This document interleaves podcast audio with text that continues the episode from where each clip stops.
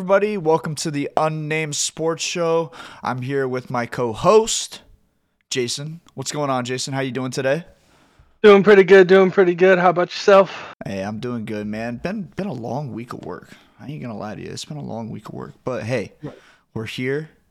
You and me. Obviously, everybody can tell we're without Ryan today. He uh, he was sad about his Browns uh, losing in the wild card in the wild card round, so he didn't want to join us. Didn't want to hear all the flack from us.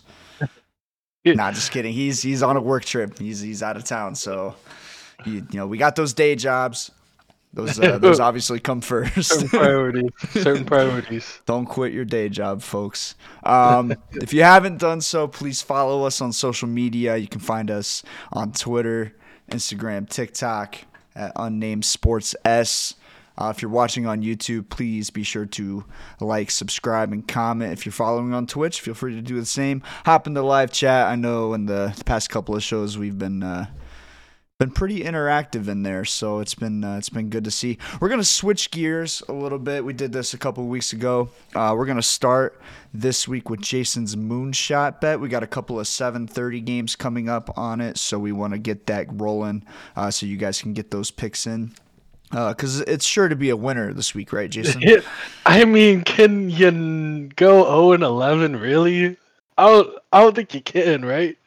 Um, the Detroit Pistons and the Detroit Lions and the, the Cleveland Browns of the past would uh, would disagree with you, but but but we're not those teams. We're not those teams. We're about to excuse to the people that uh, don't know League of Legends, but uh, we're about to hit that 0 and 10 power spike. All right. We're about to hit that 0 and 10 power spike. All right. All right. All right. All right. Here we go. We're gonna get it rolling. All right. All right. So, what we have for you today, my people, my DJs, my people that still are following me to the end of the moon, even though we're scrape, scraping and crawling and fighting for this win. But we're going to get one, all right? And when we do, we'll be shooting for the moon, all right?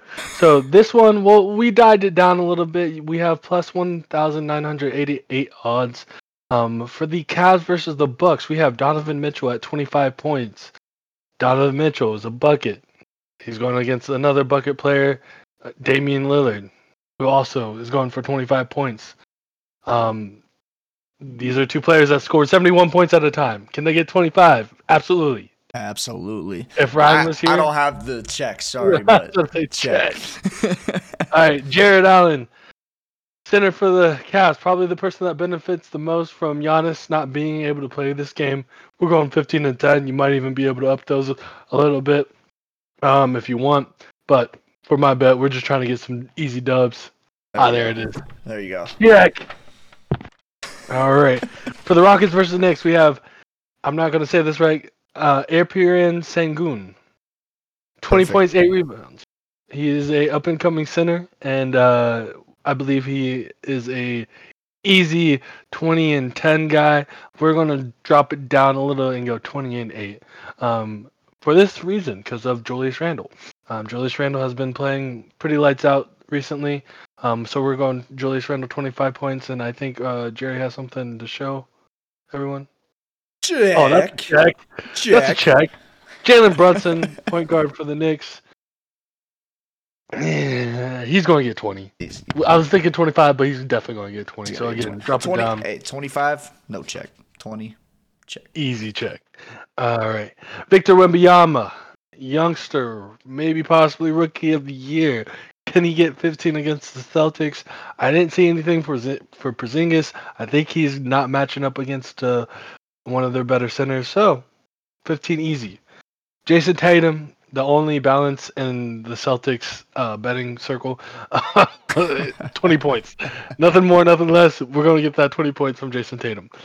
Paolo Banchero, a person that has been improving increasingly uh, throughout the whole season. Um, used to be my safe 20 person point bet. Good 25 right now. Uh, he's on he's on a little good streak. So we're gonna put those bets in. We're gonna lock it in. We're gonna get a what? What are we gonna get, Jerry? Check. A check on all check. those.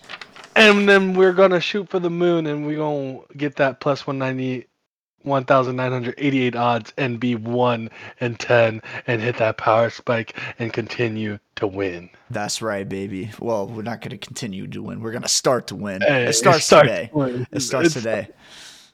All right. Remember, I believe all of these games start at 7:30. So if you if you want to hop on, if you want to ride with us, get those bets in.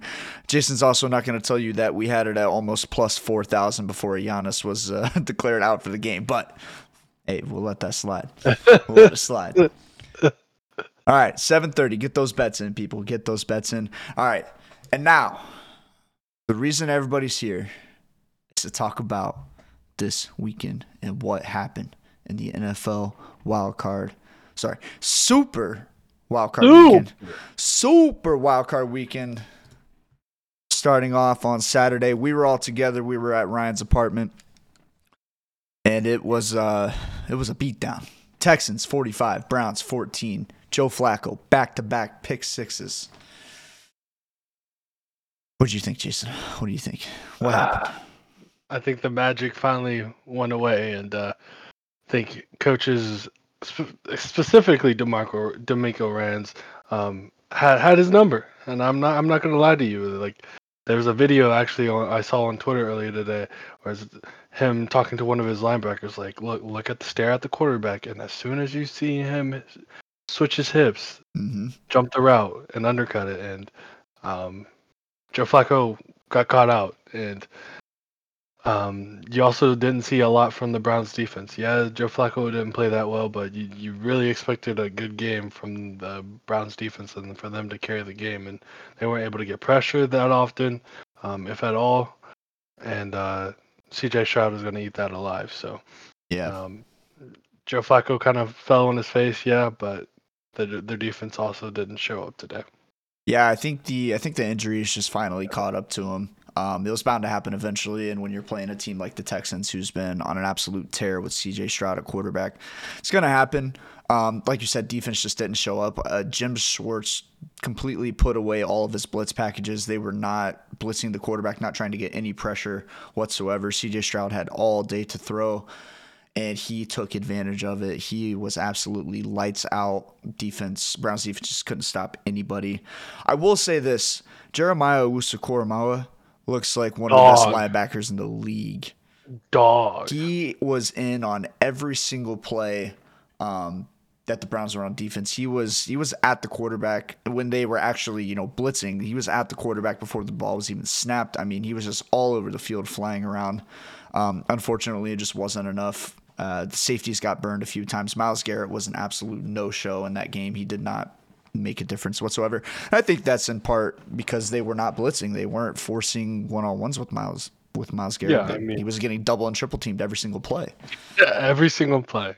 Yeah. And if, if you allow that to happen, um, your best player isn't going to be able to make an impact. I mean, people said the same thing with um, Aaron Donald and the playoffs, and it was again, if you're able to triple team a player, it's it's hard for anyone to do anything against that. So Right. to definitely focus on trying to get him one on ones next year. Yep, yep. So unfortunate for Browns fans. Um, but hey, when you have that many injuries and you're able to get into the playoffs with a really good record still, and Stefanski's probably going to win Coach of the Year, you know, kudos to you. It'll be exciting to see what happens next year. As for the Texans, they go on the road to face the Baltimore Ravens this weekend. Huge game. They played in week one. It didn't go so well for the Texans, but we'll get into that matchup later. Saturday night, the Ice Bowl at Arrowhead. Chiefs take down the Dolphins 26 to 7. Patrick Mahomes does it again. Rashee Rice looked awesome. Isaiah Pacheco looked awesome. Travis Kelce had a nice game. The Dolphins, Dolphins. I told you. I told you the Dolphins cannot play in the cold, dog. They can't do it. it. Is Tua a fraud? I think he was just cold. hey, no, no. I can't even say no Jaylen Waddle because he was on the field. I mean, they had Mostert, they had everybody. Um, they just, they just did not look good.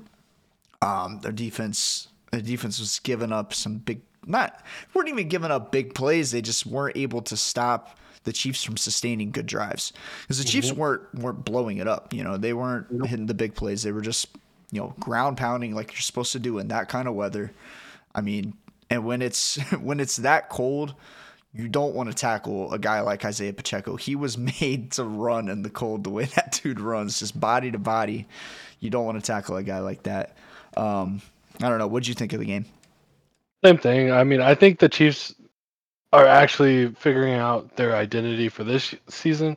Obviously, yes, Patrick Mahomes is your breadwinner, but they're relying relying on their defense. So they're trying to not make mistakes.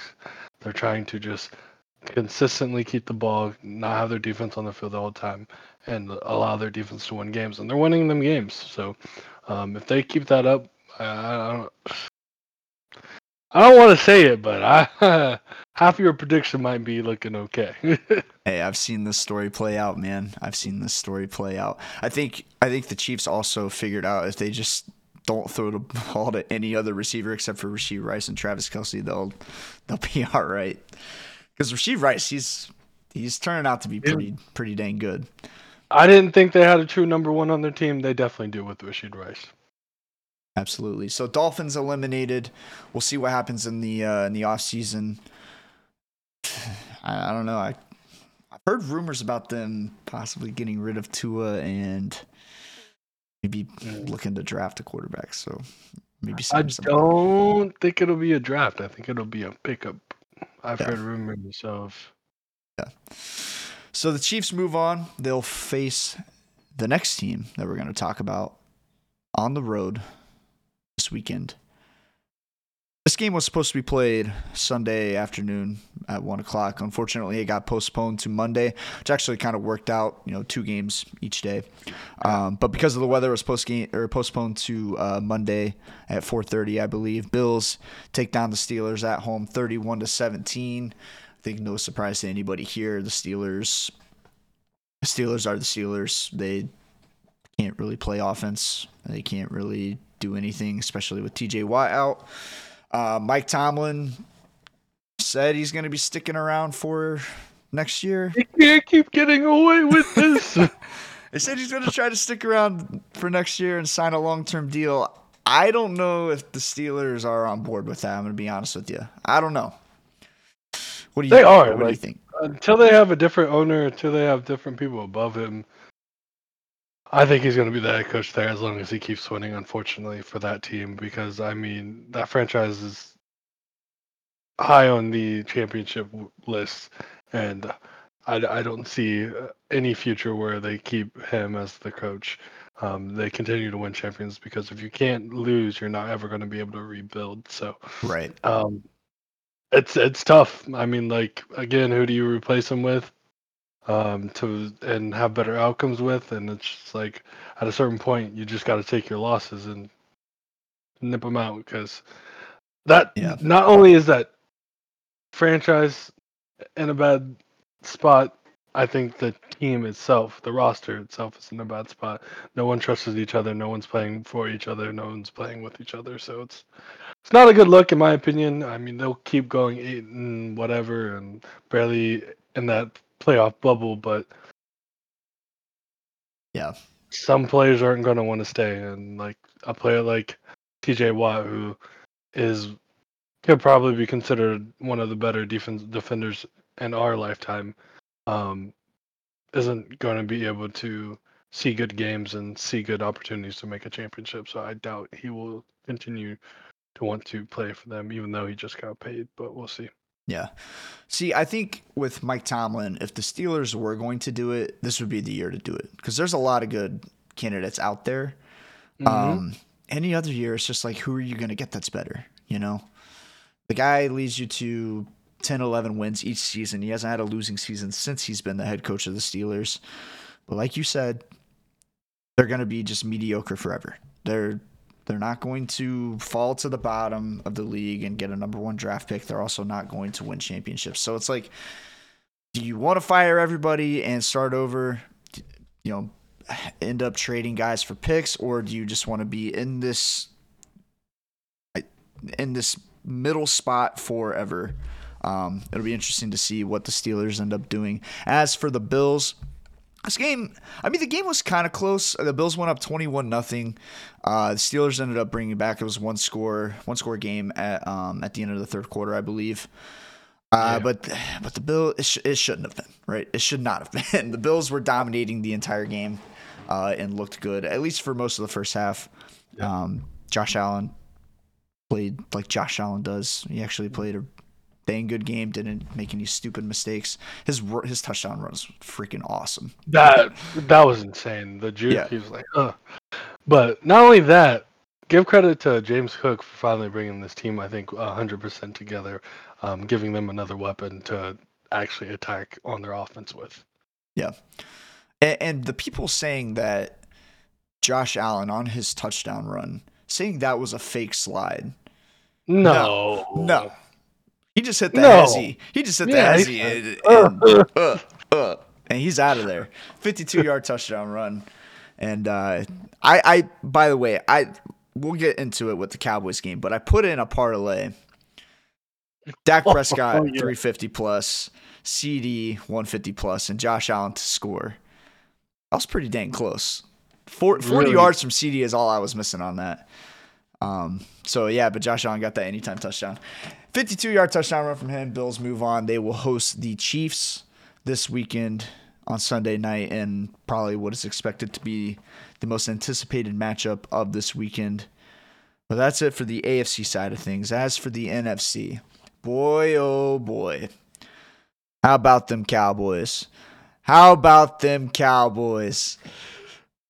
I saw a clip from uh, Will Compton. He has his own podcast show, and that man was cracking me up. He's like, "Listen, if you know a Cowboy fan, reach out to him now."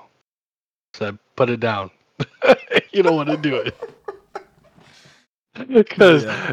if I was a Cowboy fan and I continued to get my hopes up, and every time just get punched in the face with the right hook in the playoffs in the brightest spot, oh, I I I rather not make the playoffs. Yeah. I'll, I'll be a Jags fan. Yep. Yep. I'm in the same boat, man. Broncos haven't been to the playoffs since we won the Super Bowl in 2016, and that is a okay. Because man, to have a uh, third-year quarterback in Jordan Love come in and do what he did to that team at home when you haven't lost all season long at home. I know. I know.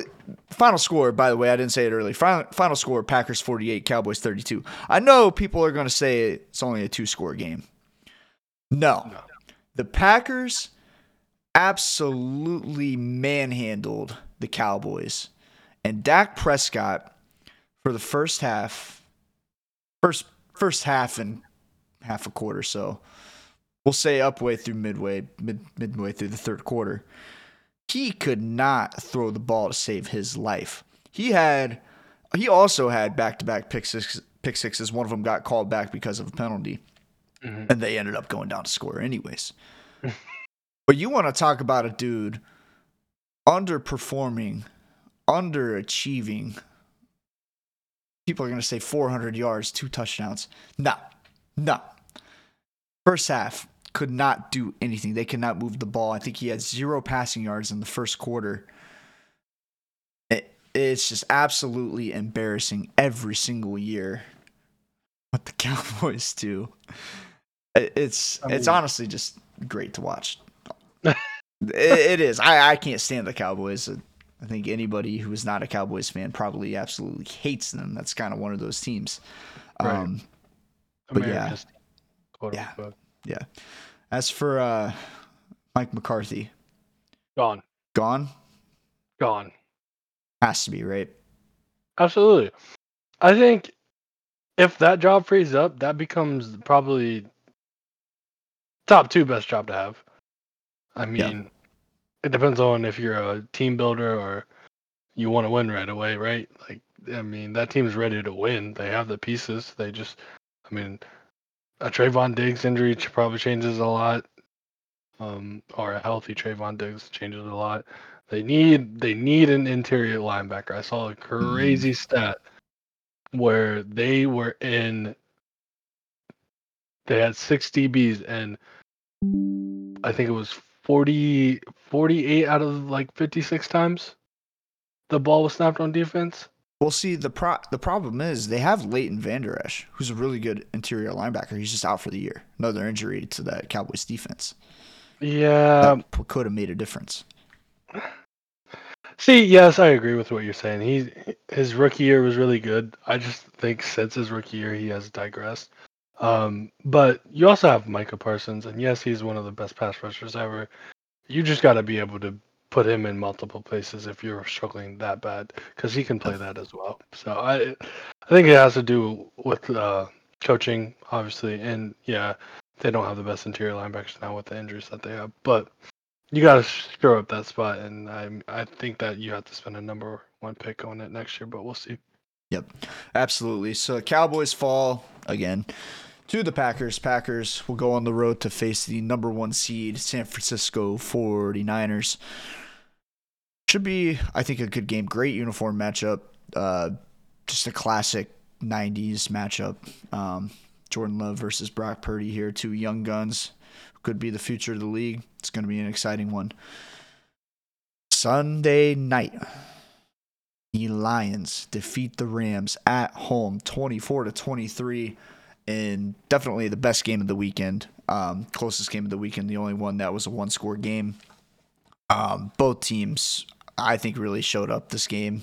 Uh, the Lions defense made stops when they had to. Jared Goff looked really good. Jahmyr Gibbs looked freaking awesome um, as he has all season long. Basically, definitely, definitely going to become that number one back for the Detroit Lions. Going to be a, a, a, star in the future. But the Detroit superstar. Lions, yeah, absolutely superstar. The Detroit Lions win a game, win a playoff game for the first time in a long time. First home playoff game in a long time. And now because of the Cowboys losing at home, the Detroit Lions get another home playoff game. Is this the year of destiny for the Detroit Lions, Jason? Is this the year? Is this the year? I mean, they make it to the AFC champion or NFC championship, um, I believe. Did they make it to the Super Bowl?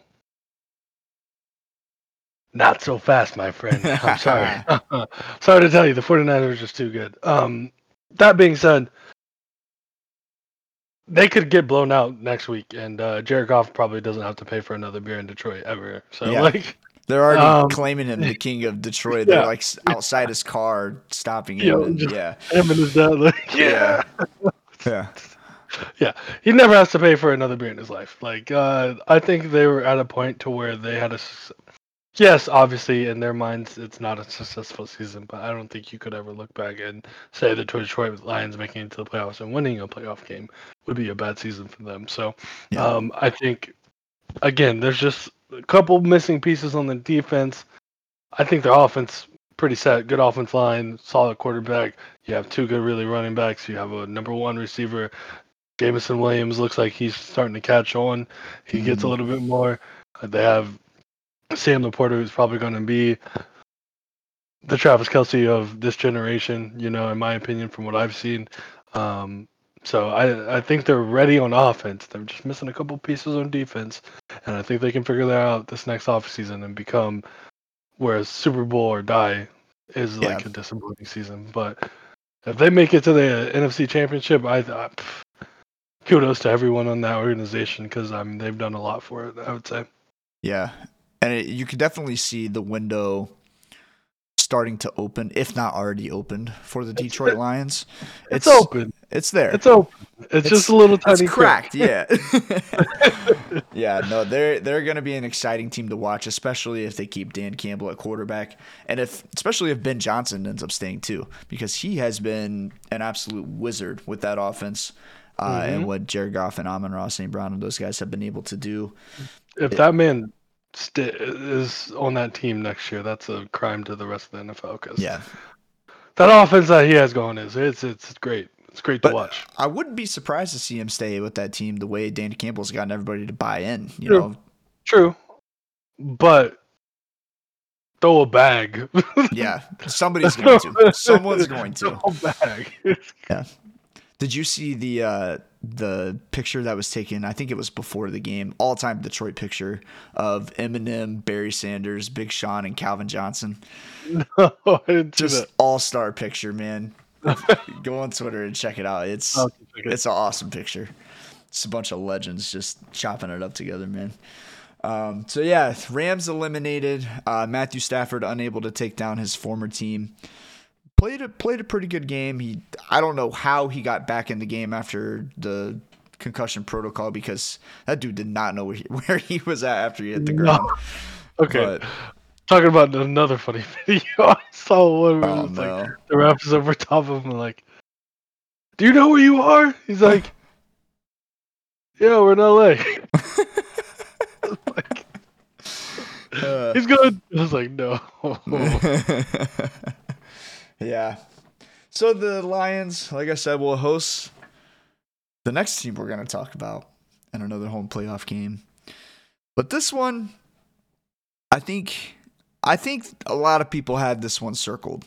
A lot of people saw Eagles minus two and a half. I I think it even creeped up to three at one point on the road against the Buccaneers. And I think everybody hammered the Buccaneers on this one. I think. Oh, oh. Hmm? Hmm? Oh, yeah. Did- S- yeah, Yes, uh, someone did. Buccaneers take down the Eagles 32 to 9. Baker Mayfield absolutely dicing it up against that Eagles defense. Because the Eagles just forgot how to tackle. The Eagles forgot how to get pressure on the quarterback. Eagles forgot how to play football. Nick Sirianni getting popcorn poured on him at the end of the game because he sucks as a coach. He's got to be out of there. That being said, Mike Evans and Chris Godwin are awesome.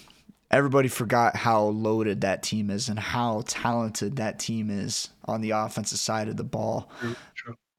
They got a bunch of Super Bowl winners over there. They got a really good defense again. Their defense has been underrated all season long. Can they get it done against the Lions this weekend? We will talk about it in a little bit, but let's talk about the Buccaneers and the Eagles. What happened, Jason? What happened in this game?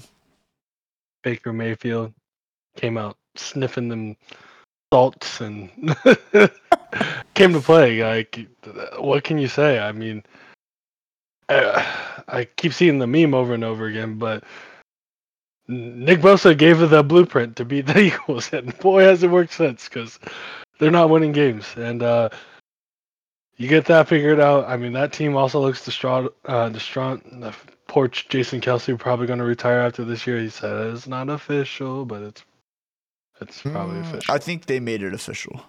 and it got leaked. And he said, I can't make a decision after that type of game. Hmm. But he continues to hit to it and is crying after he says that. So I would assume, Yeah, but Nah, you never know. Um. By the way, Mama Craig, Ryan is in Orlando. Yes, he is out of town Um, on a work trip, unable to join us tonight. So Jason and I spun a wheel before before the show started to see who would host, and I I was the winner. So here we are. Um, Here we are. Yeah. But yeah, um, team Eagles- the Eagles the Eagles don't seem to be together. I I feel like after this year, the Eagles are going to actually have some real big issues to get their uh, roster back together and on point. Um, but you saw what the Buccaneers did. They came out and they played like they they wanted to win a Super Bowl, and they did that. And I bet a lot of Browns fans, um, they'll draft Joe Flacco carried them to the playoffs. Are wishing, hmm, Hmm. that could be us right now. that It could be should us. be me. yeah, the Buccaneers. Um, I don't know. I'm riding high on the Buccaneers, man. They they looked good. They looked good coming down the stretch. They won uh, five of their last six. Kind of getting hot at the right time, and with a bunch of experienced guys like that, you never know what can happen in the playoffs. You never know. True. But but that wraps up NFL Super Wild Card Weekend pretty good weekend of football. Uh, a lot of blowouts, unfortunately, um, but nonetheless, it's always good to to sit down and, and watch some games with the boys. Have a couple True. beers. Uh, maybe a shot of to uh Mm. but we're gonna get into kind of what we talked about last week with our Super Bowl predictions. Kind of revisit that, see where we're at, see what's going on. Jason, your teams that you picked for the Super Bowl didn't play last week. You got a Yep. couple couple weeks of rest. What are your what are your thoughts after wild card weekend? Do you think there's any teams that played well enough to knock off either the Ravens or the Niners this weekend? Or next Hmm. weekend, I suppose, with uh with the championship games. Expect the unexpected. I did not expect this weekend to go like it did for the most part. So, um, I, I wouldn't say I'm as, as confident as it was when I first made the predictions. The Chiefs and the Bills being probably the biggest counters to it. Um, both those teams look like they could win and go out and beat anyone in the NFL um, last Mhm. week. And again, the Chiefs, I believe, figured out their identity and can play good defense and not turn over the ball and win games. And if they continue to throw the ball to their better, they're only two good receivers. Uh, they they can possibly win. Um, but I'm gonna stick to my guns and still go with those teams. The Lions probably uh, have the best chance to beat the 49ers. Do I think they will beat the 49ers? No. Calm down. Calm down, the people watching. All right. All right. I like it. My uh my pick my AFC pick still alive, the Chiefs. I unfortunately still believe in them. I think I think they have, you know, a bunch of championship caliber guys who have been there before, who know what it takes to get there. Andy Reid is obviously still one of the best in the game to do it. Um, so I still think that they that they are going to be the AFC champions when it's uh, when it's all said and done. And on the NFC side of things, obviously, the the Dallas Cowboys are no longer in the running for NFC champions. They got embarrassed. They got Shocker. smacked. Should have seen this one coming. Next year, I'm gonna put a reminder. Don't ever bet on the Cowboys in the playoffs ever again. Put it on the board. You ain't even gotta make a reminder. Put it on the board. Cowboys. I'm gonna write that in permanent marker so it stays up there. That ain't coming off. Yeah, that was embarrassing. All right, on the NFC though, I think, man, it might be a little bit of recency bias, but I'm gonna ride with the Buccaneers. I'm gonna do it. Oh, that gonna is ride with them. recent. That's risky. Alright. Hey, they got Super Hey, Bowl champions on that That's- team. that's. They got Super Bowl champions on that team. Baker Mayfield is one of those guys, and I know I'm to regret saying this because it's the truth. He's one of those guys when everybody starts believing in him, he's to fall on his face. but he's got the world against him right now. He's like, oh, it's the Buccaneers, it's Baker Mayfield. They got to go. They got to go play the Lions, man. The Lions are awesome. And if they win this weekend, say the Niners win, they're to be like, oh, they got to face the Niners, man. They, they ain't to do anything against the Niners. Baker Mayfield steps up in those scenarios. He steps up. He makes plays. He dices it up. Chris Godwin in the slot on a screen all day long. Give me the Buccaneers out of the NFC. I'm going to regret it next week when they get pummeled by three scores this weekend, but I'm going to ride with it. As for Ryan's pick, Browns obviously not in the running. He's still got the Lions. I'm sure he's riding high on the Lions right now after their performance against the Rams. No reason to change that. They look pretty darn good. I don't know who he's going to take out of the AFC. We'll talk to him next week when he comes back from his Mm, work trip. prediction. He's an underdog type of guy, so I bet he bets with the Texans, and that's probably who he wants to see win because they beat his team. So, Yep. I'm gonna guess the Texans. All right. All right. Well, we're gonna take a little bit of an intermission. We're gonna show we showed it last week. Um, we're gonna show a little bit of a of a cut up of our uh, of our vlog that we had uh, a month or so ago from when we went to the Jags and Browns game. If you haven't checked it out, please check it out on YouTube. Uh, it's in our our videos page, whatever you want to call it. Um, yeah, go check it out. It was it was it was a fun time. It was fun to to sit down and make the video. So fun to film it, get everybody's reactions to to what was going on. Um, yeah, go check it out. It was it was awesome. For Side note: I know we would love to be more active on social media. So if you are watching and you uh, want to just, I don't know, message us on social medias, we would like to do some more things with that. And uh, yeah. yeah, cool. Yeah, and if you have any suggestions for for any other videos that you'd like to see, any uh, any topics you want to see us cover, please let us know in the comments. Shoot us a message on Twitter, follow us on TikTok, shoot us a message. You know, we'll we'll respond. We're those guys. We don't we won't leave you on red like your girlfriend, all right? We won't do it. All right, everybody, welcome back to the Unnamed Sports Show. I'm your host Jerry with my co-host Jason. That was a little cut up of our video, our vlog from the Jags and Browns game. Again, go check it out on YouTube. Leave us a like if you liked it. If you didn't like it, Tell us why in the comments. There you go. That's how you get that engagement going.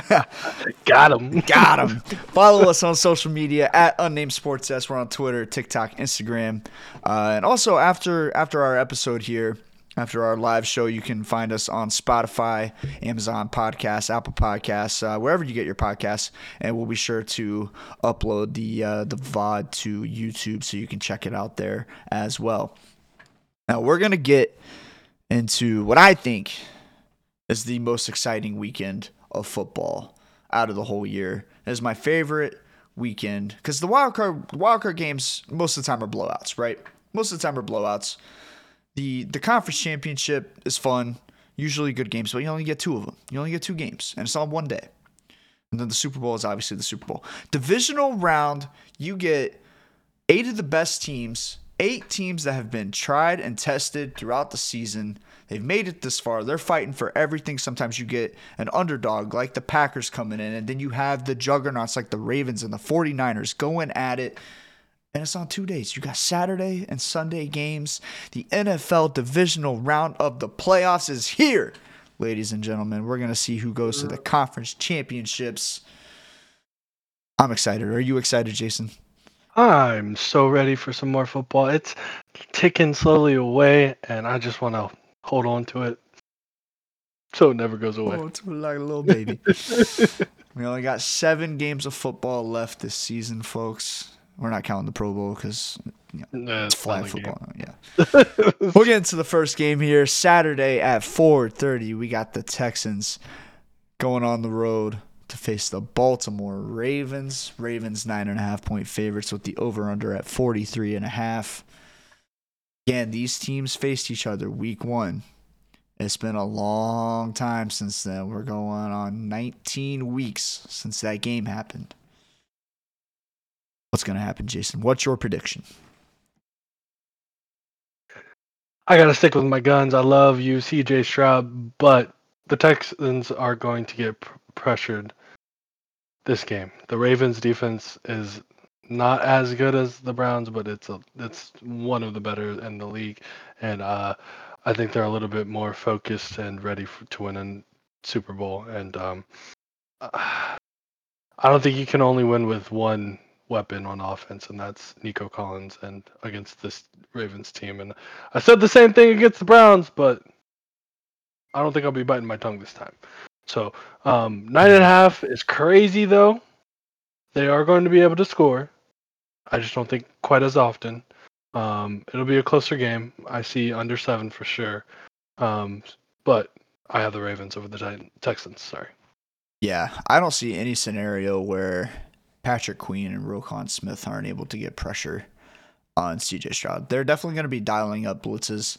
Um, CJ Stroud, pretty much all season, has been, I wouldn't say wouldn't say necessarily like horrible against the blitz, but definitely like lower half of the league against the blitz. Um, which is I was really surprised that the the Browns did not bring the, their blitz packages and did not uh, did not blitz more.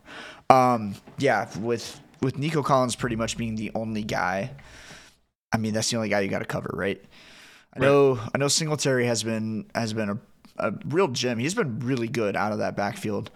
Um, but man, the, the Ravens, what they've done all season is they can, they've been able to play to anybody's level and they've been able to control games.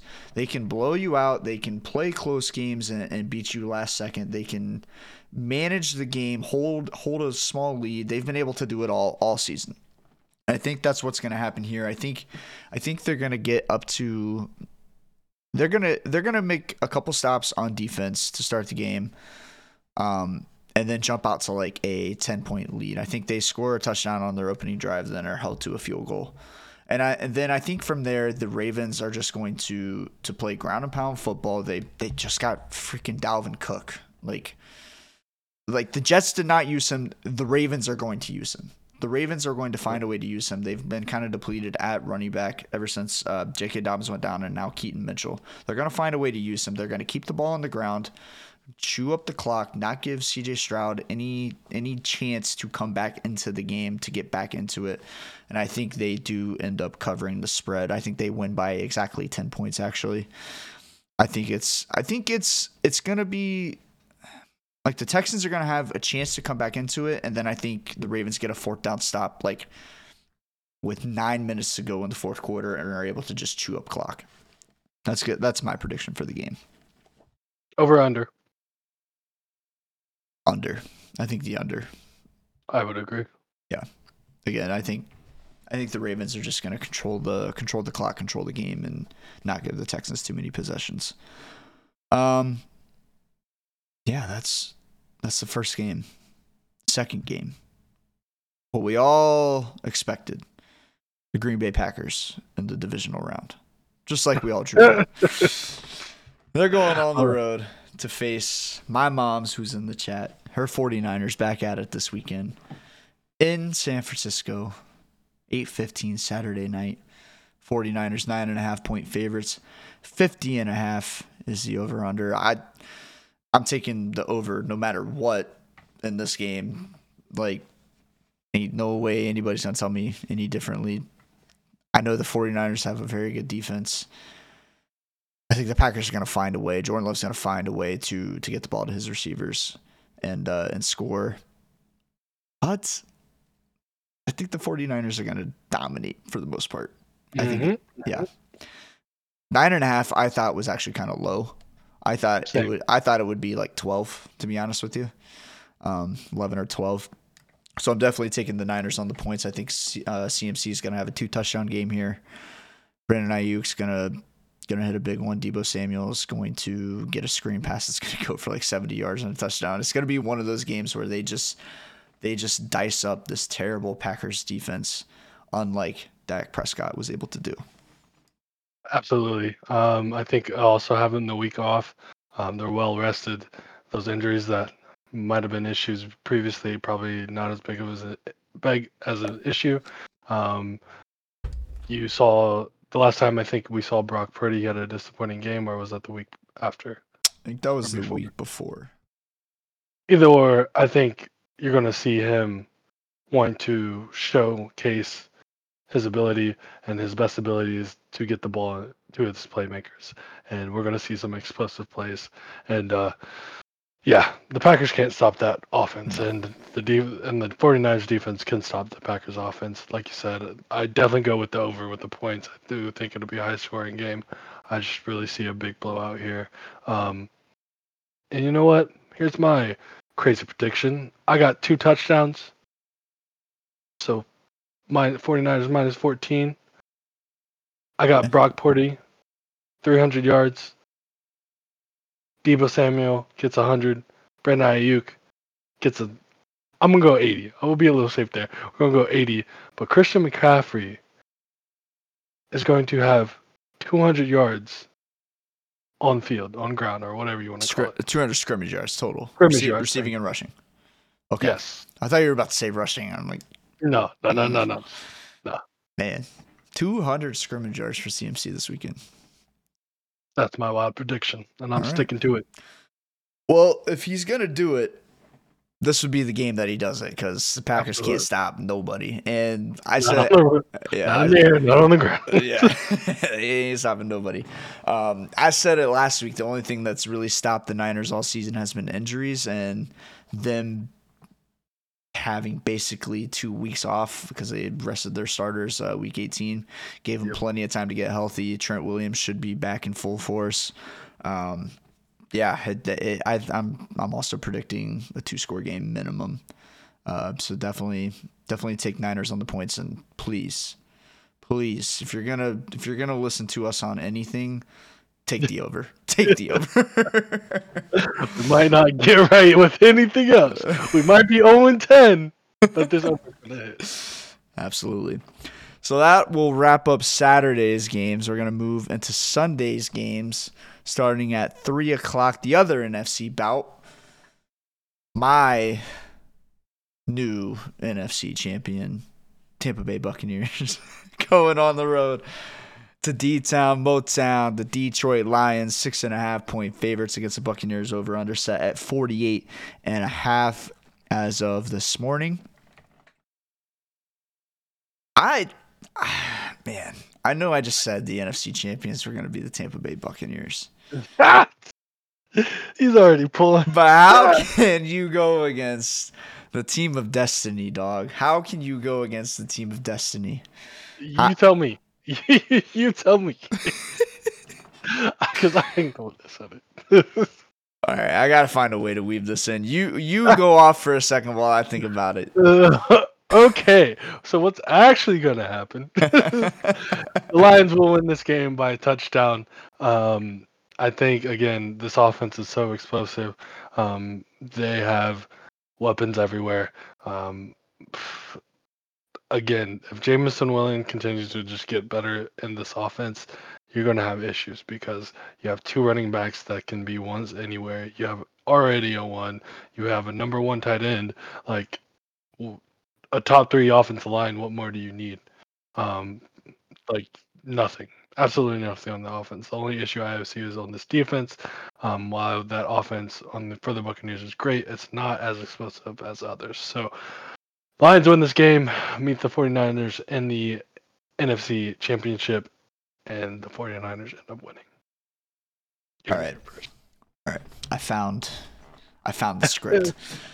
I got the script. All right, Lions go up start the game. I think that is without a doubt what's going to happen. Lions are going to score in their two first two possessions. 14 nothing lead. I think Buccaneers falter uh, get stopped. The Lions kryptonite all season has been them letting teams back into games. They've had a knack for doing it all season long. They, they've had they've had trouble closing out games. So 14 nothing. Buccaneers get a field goal to end the first half. We go 14-3 into the second half. Buccaneers make those adjustments, get into a bend don't break mentality, hold lines to a couple field goals. Jared Goff does what Jared Goff does occasionally, forces a couple turnovers, a couple bad throws.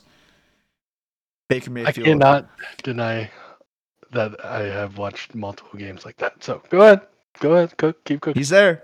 Right there. Right there. Uh, what do you mean? but Baker Mayfield gets him back into the game. A couple of big plays to Mike Evans.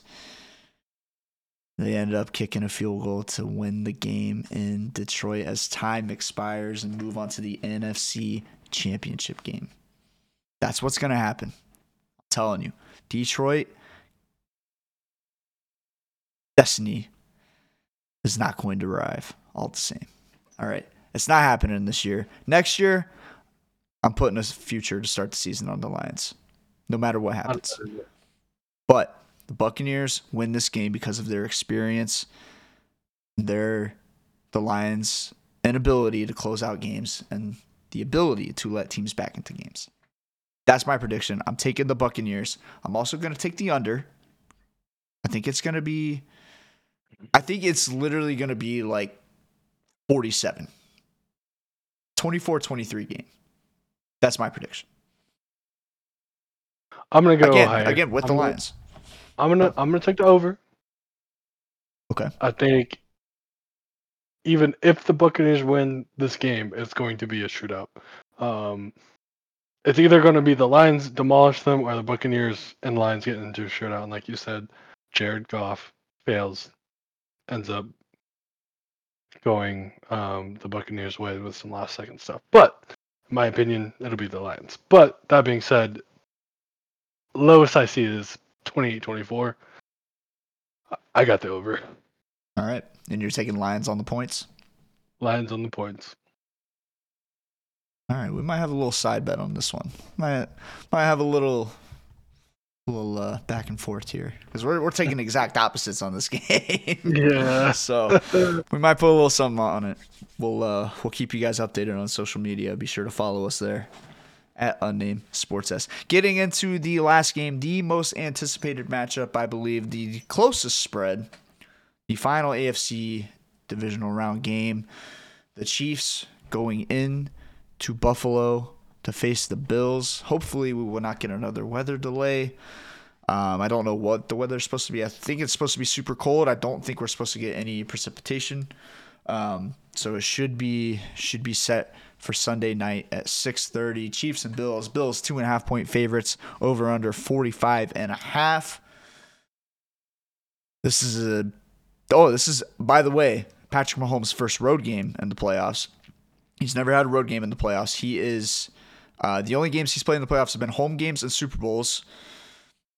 So if you want to count the Super Bowl as a road game, I don't. Neutral site, but this feels like a classic Patrick Mahomes Chiefs win to me. What do you think? Hmm. This is going to be the best game of the of the week. I think by far. Mm-hmm. The issue is I have no idea what to think because if if we get both teams from last week, if, I'm going under and then I'm probably Yeah. going Chiefs win by like a point because it's it's it's it's it's a tight game if they play their best game. Um, I think the Chiefs defense is a little bit better, but I think Josh Allen has been playing better. Maybe that's because of his weapons that he has compared to Patrick Mahomes. But that being said, if anyone is going to sneak something through, it's Patrick Mahomes, and Mm-hmm. he he is the best quarterback in this league. I will give him his credit where it, when it is due. But give me Buffalo. Oh my gosh! Are you gotta be kidding me. I want to jump through a table with them homies. All right. Look, I'm tired of seeing this man in the Super Bowl. You're tired of it? You're tired of it? Uh huh. I gotta see him twice a year, dog. Look, who did he be last year? All right. I'm tired of it. All right. I'm getting. I don't want to see it no more. All right. So, Josh Allen, make up. If you stamp on it, if Josh Allen wins this game, if Josh Allen wins this game, I will draw up whatever old tweets I said about this man and I will post them directly onto our unnamed sports show and flame myself for my freezing takes. And I will apologize directly on this show for whatever I've said to this about this man in the past. Because I do not want to see Patrick Mahomes in the Super Bowl. Give me Buffalo. All right. Well, I hope Buffalo wins because I can't tell you, I can't even express how much I hate Patrick Mahomes and the Kansas City Chiefs. That being said, you said it yourself. Patrick Mahomes is the best quarterback in the league. Patrick Mahomes, a couple years ago, beat the Buffalo Bills in the playoffs. Mm-hmm. That They left. They left 13 seconds on the clock. That was too much time because he's too damn good. This feels like one of those games where we're gonna get the best of each team on both sides of the ball. The offenses are gonna show up, and the defenses are gonna show up. Who's going to crack first? I think the Kansas City Chiefs defense has been good enough all year to where I can confidently say that they are going to they are not going to stop Josh Allen. But they are going to hold him and kind of slow him down. This feels like a one score game going into the fourth quarter, maybe even a tie game. Whoever has the ball last is going to win this game by a field goal at the end of the game, maybe even into overtime. I don't know. Yeah. Uh, It, it- it, it- it I'm feels like one of the game. yeah, it feels like one of those games, and I think, I think Andy Reid is going to be able to draw up something. They may even get a little bit of help from the refs, like they always do. But the Chiefs are going to pull this one out by a field goal. If it ends in regulation, it'll be by one point. One point to to win the game. Like I said, whoever has the ball last is winning this game. I think it's going to be the Chiefs, and I'm getting the under in this game. I think it does not hit over 40. I think it's going to be like a 17, 17 16, 17 14 kind of game. Very low scoring. Taking the Chiefs in the under. Give me the Bills line. Win by a field goal at the end of the game or in overtime. And then give me the under as well. And you know what? I got something better. How about this? All right. What you got? I will still draw up the old tweets. But I jump through a table instead. If he wins this game. All right. I'm going to bet on the Bills just in the hopes that I see that happen. Jerry, the way we've been losing our bets, you should probably bet on the Chiefs. You you you're right. That's how I get the Yeah. Chiefs to lose. That's how I get the Chiefs to lose. I bet on it. That's a good There idea. you go. Have There you you go. by the way, did you see the the tweets going around about how uh, like the NFL is saying for the safety of Buffalo fans and players, we're going to postpone the game until Monday. And it's just a video of Bills fans literally on fire, jumping through a table that's on fire. Yeah. like Uh, these crazy. dudes, these dudes up there are crazy. That is definitely one one fan base. If uh, if you're a part of that fan base, you are living your best life because those those dudes are nuts. Right, And like that town is it's, nuts. it's a good type of nuts. It's not like Yeah. Philadelphia nuts where they the literally insane. Like you won the Super Bowl a couple years ago and you, you think your franchise is the worst. Like a Yeah, fire your head coach that got you to a Super Bowl last year. Like what what are we talking about? Anyways, right. Yeah, they ran they ran Doug Pederson out of town, and now they're about to run Nick Sirianni out of town. It's yeah, no peace. yeah. We don't have to talk about Philly. They suck. They're out of the playoffs. we saw this one coming. But we're gonna. Speaking of coaches, we kind of didn't talk about it last week because it was kind of a long show, and we knew with the wild card weekend and the recap of Week 18 what was what was gonna happen. Was gonna be a long show, so we wanted to cover the games. This week, we're gonna get into the coaching carousel that's going on in both the NFL and a little bit in college football. But I think we had a couple of huge surprises um, coming out of Black Monday and a couple of days thereafter with some of the firings that happened. Um, specifically, the Titans firing Mike Vrabel and the Seattle Seahawks firing Pete Carroll. I was very surprised by those two. Arthur Smith, I saw coming. Belichick, I saw coming. Um, I wouldn't be surprised if uh, Dennis Allen gets fired, and wouldn't be surprised if both Sirianni and McCarthy end up getting fired. If Sirianni gets fired, that is literally them folding to their fan base. That's it. Like Yeah. he needs a better offensive coordinator, yes. He's still a good head coach. Yeah, I agree. I was also surprised today to see, um, and I wish I wish Ryan was on to to talk about this, but the Browns firing their offensive coordinator, their running backs coach, who they've had literally like the best running game in the last five years with Nick Chubb, who was obviously out. They still had a really good running game this year.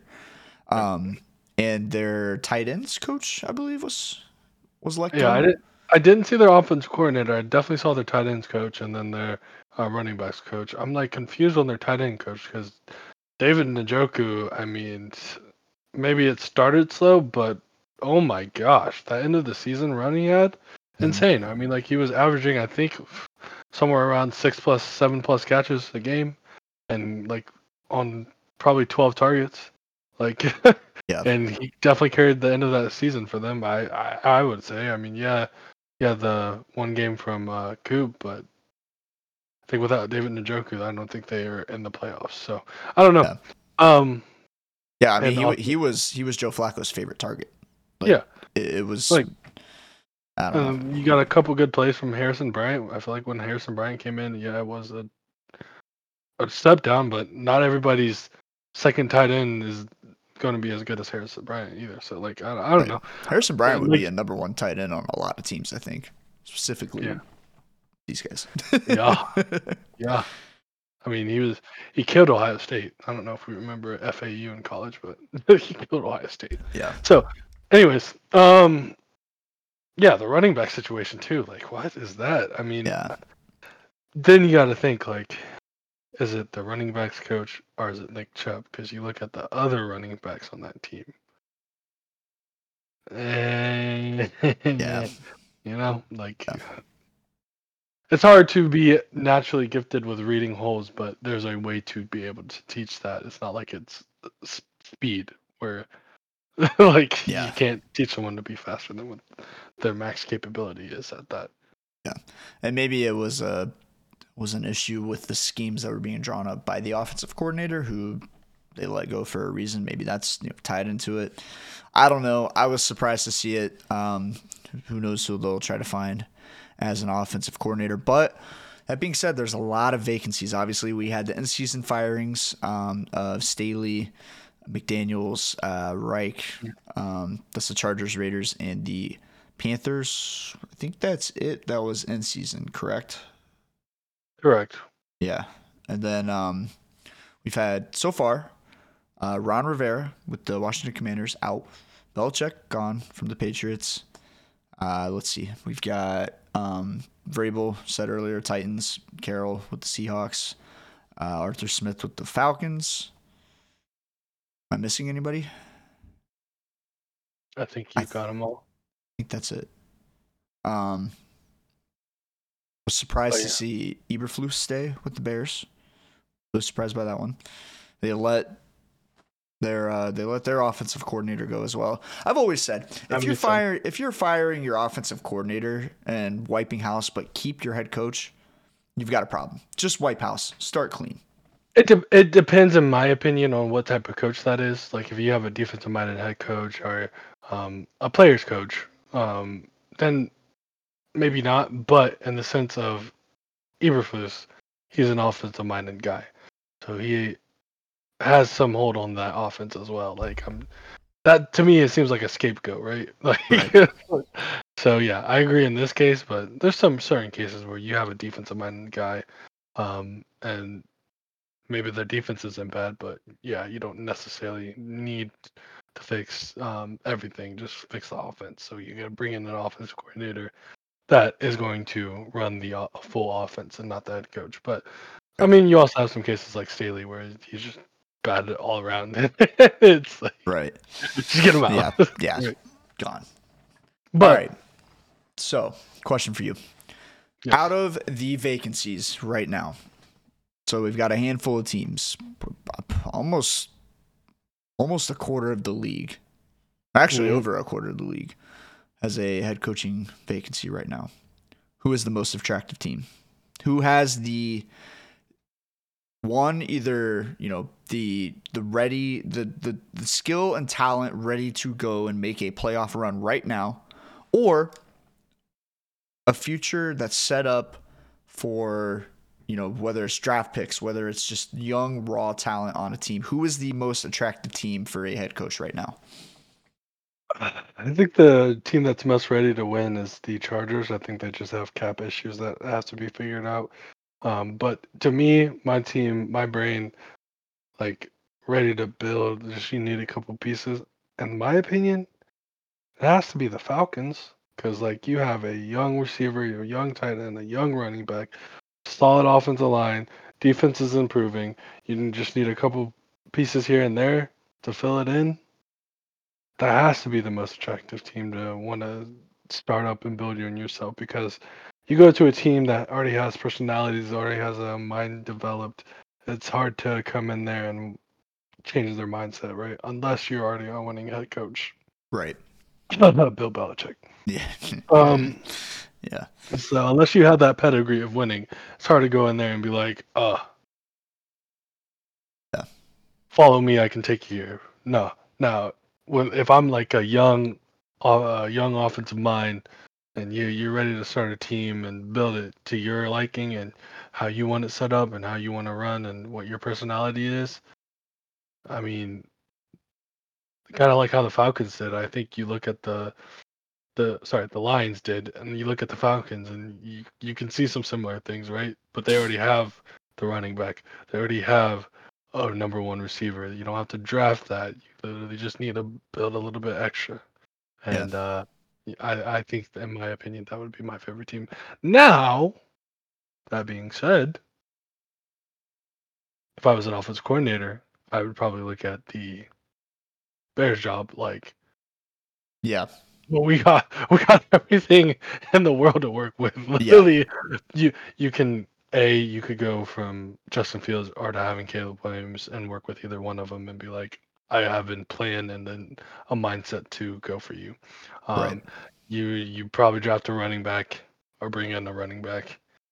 You fill out the offensive line and you, I mean, bring one more receiver in, and that team is yeah from from yeah. not no playoff competition to maybe winning uh, to competing for a Super Bowl. Yeah, I mean, we they already showed that their defense is is ready to go. They are very good with Jaylon Johnson and uh, and Montez Sweat now on the defensive side of the ball. And no matter what, you got to look at it this way: whether you decide to keep Justin Fields or you end up drafting Caleb Williams, you have an opportunity cost. You're getting a you're getting something back there. You're getting yep. an asset back, a different asset, no matter where you go. Whether you decide to trade Justin Fields for uh, I mean, he's got to be oh, worth a first round rumor. pick, right? See, I before last week, I would have said no, maybe a second.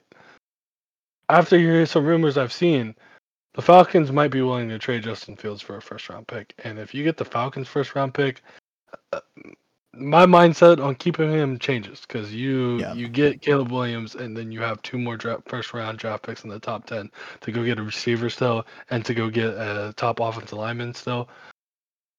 I mean, yeah, I definitely don't think he's worth. Yeah, I definitely don't think he's worth like a top five pick, but I could definitely see like a mid first round pick. T- like you said, a team like the Falcons, maybe. Yeah.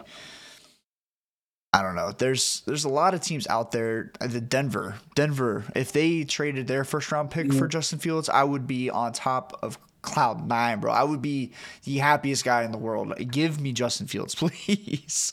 please give me Justin Fields. That'd be awesome.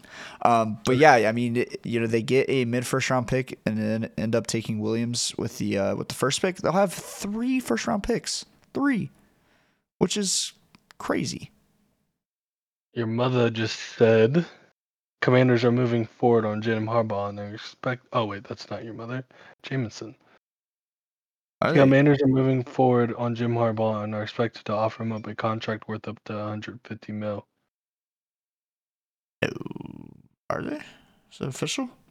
I mean, probably nothing is official until everything's signed because, I mean, there's probably still stuff to work out with Michigan and stuff there. But yeah, I mean, that's an interesting idea. Yeah. Um. Also, this just in while we're talking about head coaches, Dallas is not expected to make a head coaching change, and Mike McCarthy is returning for the 2024 season. That is Adam Schefter official. Wow. Yeah, no. Wow. why? I mean, if if they didn't completely drop the ball, I'd be like, all right, maybe. Yeah, if they if they if they competed in that game, right? If it yeah. was a close game, sure. You can't. That tells me. That tells me Bill Belichick said no. Yeah. Jim Harbaugh said no. That's that tells me Belichick is going. Probably to the Chargers. Probably to the Chargers. Yeah. Yeah. So there's there's a lot of vacancies available. I do think that the Commanders is an interesting situation because uh, you have the number two pick. You now have a new owner. Yeah which is interesting. They have a lot of good pieces, and Terry McLaurin, Curtis Samuel, they have Brian Robinson. They did just unload a lot of pieces on the defense, so they basically they basically have no defense, and we kind of saw that uh, at the end of the year. But with a new owner, you never know what's going to happen and how the culture is going to change around that team and if, if they're gonna have another team name change or you know another uniform change. But i think it's an interesting situation. I think they have um, a good future to look towards. I don't think they're the most attractive. I i, I would agree that these it's either the falcons or the chargers. Um, but I, I just think I think it's an interesting scenario, and depending on who they get as their head coach, which I don't know why they wouldn't promote Eric Bieniemy to be their head coach. That this kind of seems like a no brainer to me, but I don't know. Come. I didn't say what. uh, anyways, in my opinion, you know what popped through my head was drafting Jim Harbaugh. You know how he said JJ McCarthy is a generational talent. Um, you know what I'm saying? Like that would be my one worry with drafting Jim Harbaugh is him being like, guys, we can spend like a second or third round pick on this quarterback, and he's going to be better than these guys. but uh, he'd he'd do it too. I know that's what yeah. I'm saying. Yeah, I think he would actually do it. do it. Yeah. No, please. Um. Actually, you know what? I'm fine with that. Ruin a ruin a franchise. That's fine. No, absolutely. yeah. Because there's, I mean, could he be better than Drake Maye? Maybe. Is he better than Caleb, Penix, Daniels? Absolutely not. Bo Nix, no way. Bo Nix, and if you're willing to, I'm still I'm still sus on Drake Maye, But if you're willing to risk your job on that, that's pretty crazy. But I mean, John said it the best. Like Jim Harbaugh, kudos to him. He is one of the best team builders in in in the world, if not right. the best. Um, he's able to definitely figure out a culture, get the culture to be centered on it, and then make everybody focus to that. You know, um, right. I've seen it with Stanford. You've seen it with Michigan. You saw it when he was with the 49ers for a year uh, or for his couple years there, and then uh, yeah, but we'll see. Yeah, so it should be interesting. There's a lot of a lot of coaches available. But all right, so last question. We'll move on after this. Mm-hmm. Who do you think is the best coach available right now? Obviously, it's it's a they have to fit into the right scheme. They have to have the pieces, but who is the best coach available right now, not named Bill Belichick? Because he's the GOAT. You got to give it to him. But who is it?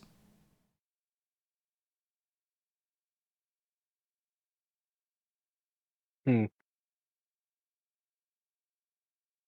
Like, that got fired, or could they be offensive coordinators or defensive coordinators on other teams?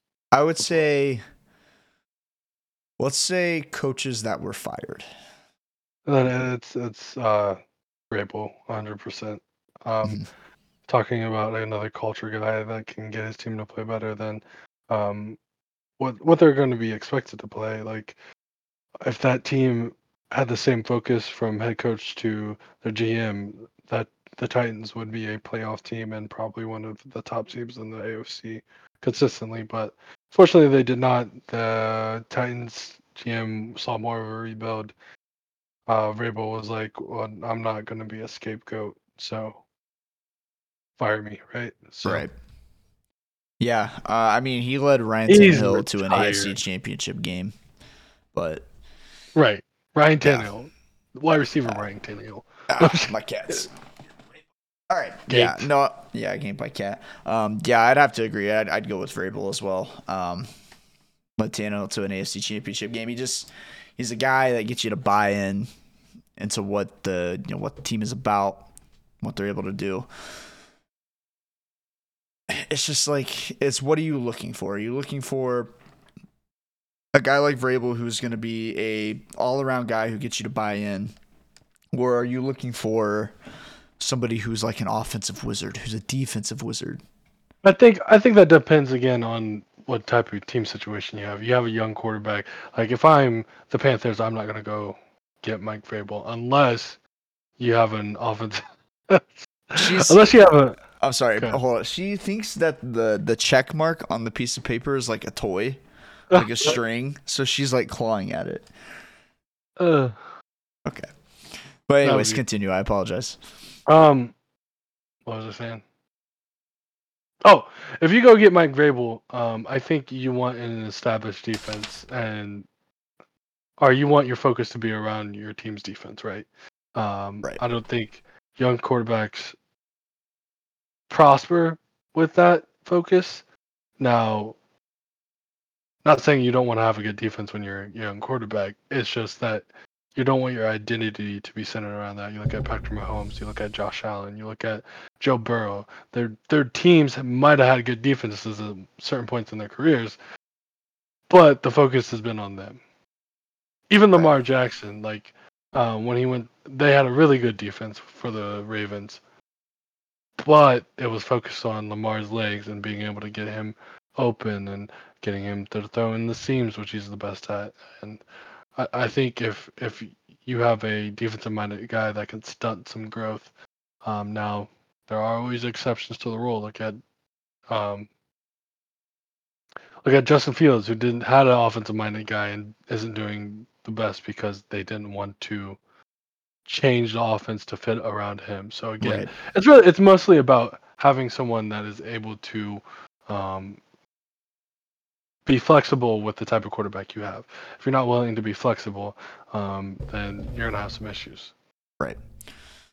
Yeah, it's definitely tough to get um, all the pieces in place to be able to to win a Super Bowl. The schemes all have to fit together, right? Like the players have to be able to play to a coach's scheme. The coach has to be able to coach his players correctly and have his players, you know, play to the best of their ability while while being, you know, being in that scheme. Again, it, it's it's it's like a puzzle. You know, if you have one piece out of place, I'm not gonna say it's not impossible, but it's very hard to do. Whereas you have a team like the 49ers, who are just a well oiled machine, kind of plug and play. They play to their schemes.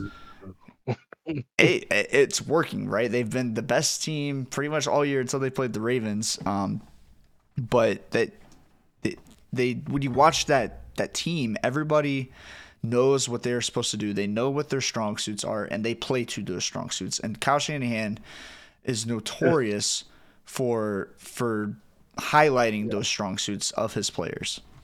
Agreed. Um, I think Kyle has been probably the best coach for a while now. Yeah. Um, here and there, Andy Reid, you can probably say, but I think Andy Reid got more blessed with a generational talent to add along with it, like Bill with Tom Yeah. Brady. But Sometimes it's that easy. Like sometimes Right, players are yeah, just good enough to fit into any system, and right, you know. no, but Ty Yeah, Lue wasn't a great coach, but he had LeBron James on his team. like facts. it's just you know sometimes it's that easy. Um, but yeah, that's uh, that's a little bit of what's going on in the NFL coaching carousel.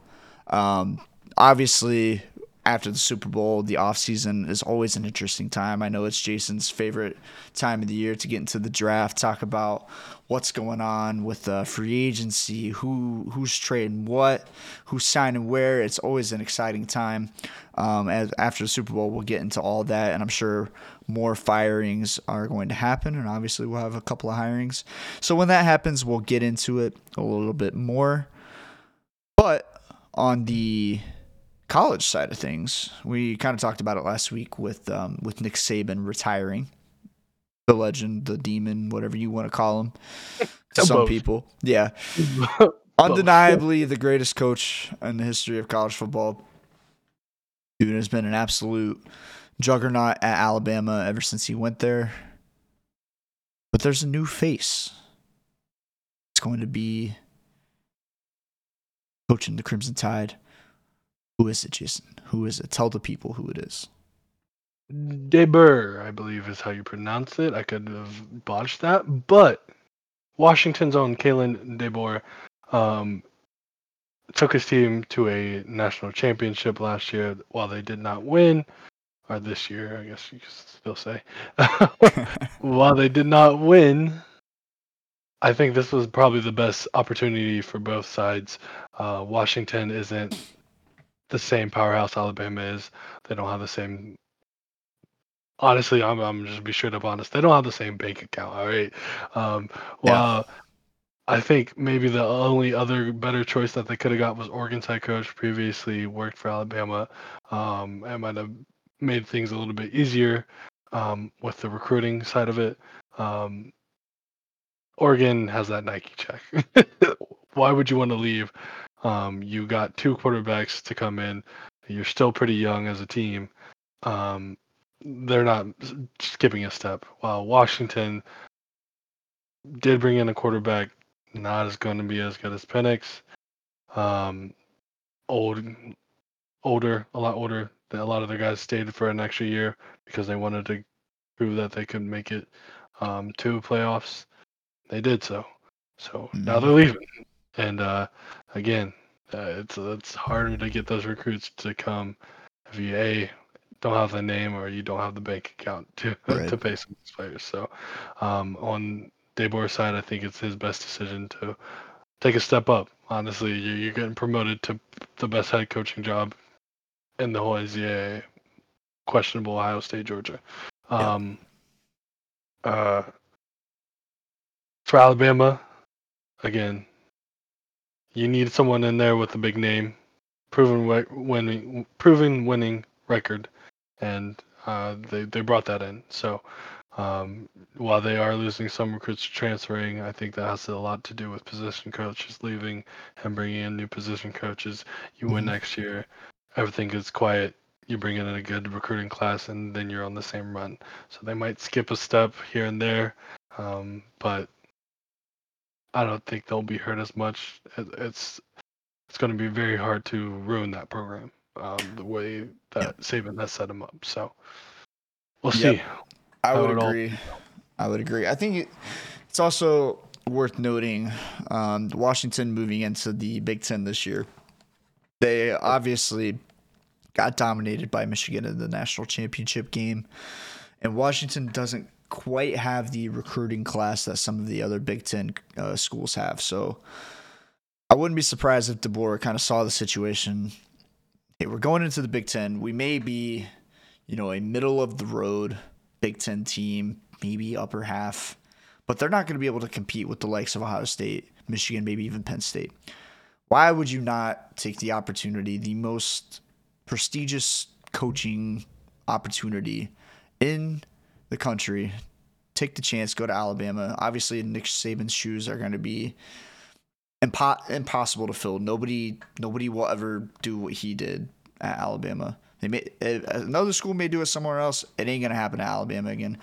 That being said, you said it yourself. Alabama is set up for success. Alabama is Alabama. They got the bank account. They got the blank check. They will set up their recruits so well. They have built a, a recruiting network that is incredible. That is absolutely incredible. Obviously, nobody does recruiting better than Nick Saban, but DeBoer will not be far behind him. This should be interesting. I'm I'm excited to watch Alabama this year, see what DeBoer does. I think he's a good fit. Um, I thought Dan Lanning would be a better fit. I also thought Florida State's coach wouldn't have been a bad fit either. I was, I was surprised to see him stay. Um, yeah, it should be it should be exciting. And who knows who has Washington made a hire yet? I don't think they have, right? To fill mm, DeBoer shoes. So. I do not think so. It might be. I think they're favored to hire their offense coordinator, but I'm not 100 percent sure if he went with DeBoer or not. Mm-hmm. Check. Washington. Uh,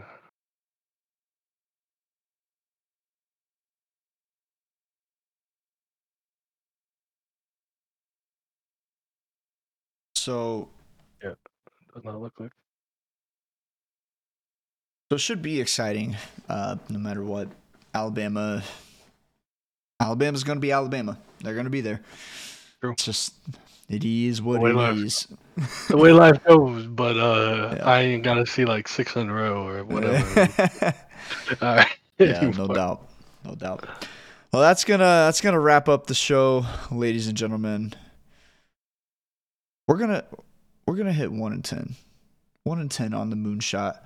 How we games games have already started. We'll give you the live update right now after I go through go through the spiel. You know, Follow us on social media, please. Un- at Unnamed Sports S. You can find us on Twitter, Instagram, TikTok. Make sure to like, comment, and subscribe on the YouTube if you are watching there. We also, by the way, we also live stream on Twitter and Twitch while we're doing the YouTube. Yeah, we got it like that. We got it like that. And soon, once we get to the point, we will live stream on maybe Facebook, maybe TikTok. We be uh we'll be all over the place. What you got for us, Jason? How we looking? We are looking decent. Um, it's less than halfway through the game for the Bucks, and Damian's at ten. Um, Donovan's at fourteen. Jarrett Allen is at eight and has seven rebounds already, Ooh. so that's looking good. Um, a little dangerous with AP Aaron. He only has four points, but we still got five minutes left in the second quarter. Is it a close game? A good half. It is 36 to 31 for the Knicks. Okay. Julius has 10. Brunson has 9. Sengun has 5 rebounds, though, so he's looking good there. Victor Wembanyama, rookie of the year for me, not a but influencing that at all, um, has 14 points. Jayson Tatum is at 17 at half.